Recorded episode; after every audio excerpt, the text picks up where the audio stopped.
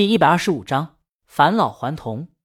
江阳把短片的创意稍微做了些修改，借用了央视饺子那个广告的亮点，依旧是下雨的公交站，老人和怀孕的女子在等车。老人问他：“快见到孩子了，是不是很激动？”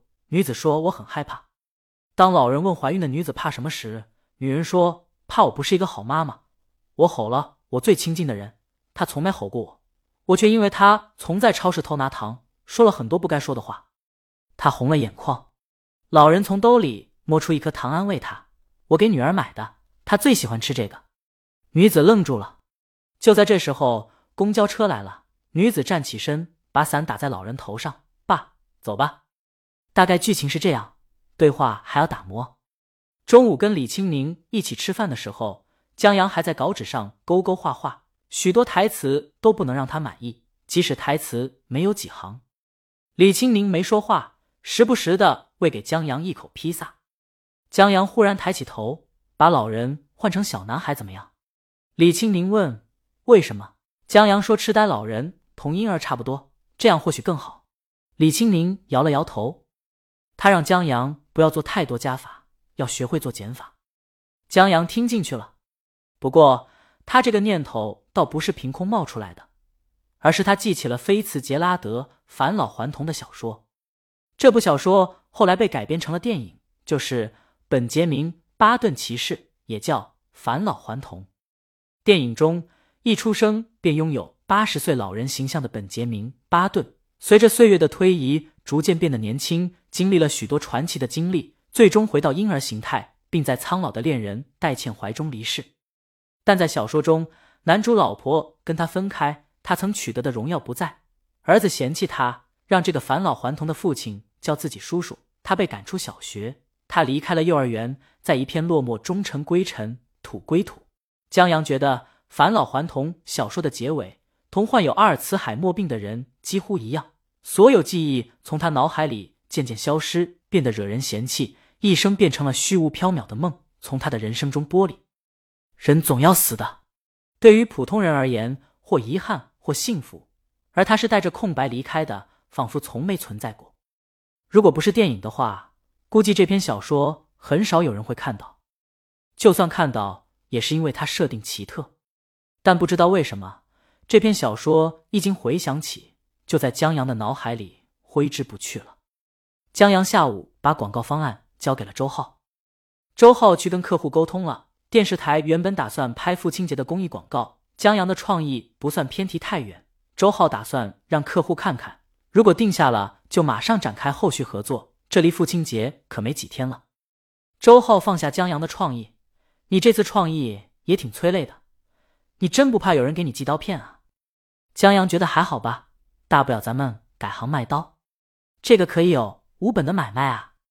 周浩调侃了一句，起身刚要离开，江阳的电话响了，是张小涛打过来的。他在电话中说，在他的力排众议下，台里已经定了，就拍江阳写的剧本，明天来京都商议合同。待江阳挂了电话以后，周浩又坐下来，定了。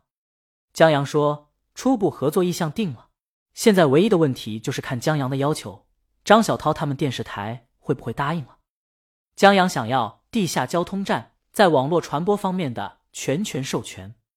地下交通站是一部很特别的剧。在播出的时候，因为各种各样的原因没火，在知名度上，它比不上《武林外传》等大热情景喜剧。但随着时间推移和网络上口口相传，这部剧的死忠粉逐渐变多，慢慢变成看《地下交通站》的只有零次和一万次。一万次是夸张，不过看过一遍的人会再看好几遍，而看不下去的人是真口味不对，不必勉强。很多人把这一部和尚剧当下饭剧，心情不好了，炒上两三道下酒菜，整上一瓶啤的或者白的。无论是有人陪着看，还是没人陪着看，看着看着，许多郁闷和疲惫就烟消云散了。江阳初次见张小涛时，忽然冒出了拍地下交通站的想法。后来想了想，这条路还挺对，复制这部剧曾经走过的路，在一个小电视台播出，然后放到网上，依靠口碑慢慢发酵。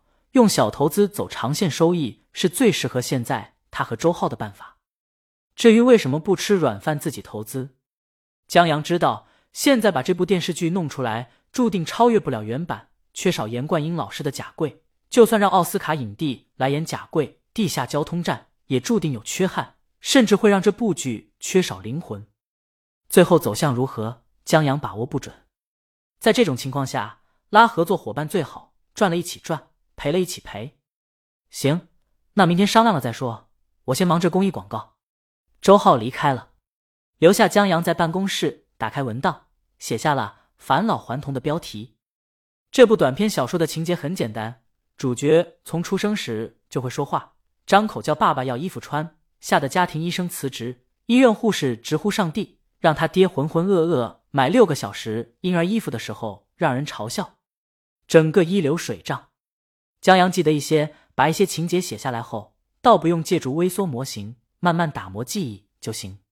不知不觉，下班时间到了。江阳给老婆发了个消息，把文档保存、上传云端后，戴上口罩出门。韩小小他们早走了，整个公司现在空无一人。江阳把电源关了，锁了门，下了车库，靠在车边等李清明。他拿出手机在买票，余光忽然看到有一道光闪过，他向旁边看去，见那个角落停着一辆车。就在江阳疑惑时，车上下来两个人，正是边岸和二哈。边岸向江阳招了招手，江阳笑着向他们招下手，低头继续看手机。边岸让二哈看看，咱们当记者的什么时候有过这待遇？看到咱们拍摄跟没看见一样。井水和河水两不犯，去哪儿找这么好的拍摄对象去？二哈点头。不过边哥，我发现你快变成他粉丝了。边岸拿出一根烟，废话，谁让咱们吃上饭的？在坚持小半个月后，他们的推推号和公众号靠着贩卖江阳和大魔王的狗粮，已经成功接到第一个广告了。虽然才万把块钱，俩人分一分没了，但好过坐吃山空啊。边岸想要点烟，想了想就把烟插回去了。二哈疑惑：怎么了？边岸觉得把人叫坏了不好，何况一身烟味儿，徒惹人厌。他记得上次江阳在雨中和他擦肩而过时，他正在吸烟。江阳有一个闪避动作，对面出现一个人影，大魔王来了。本章完。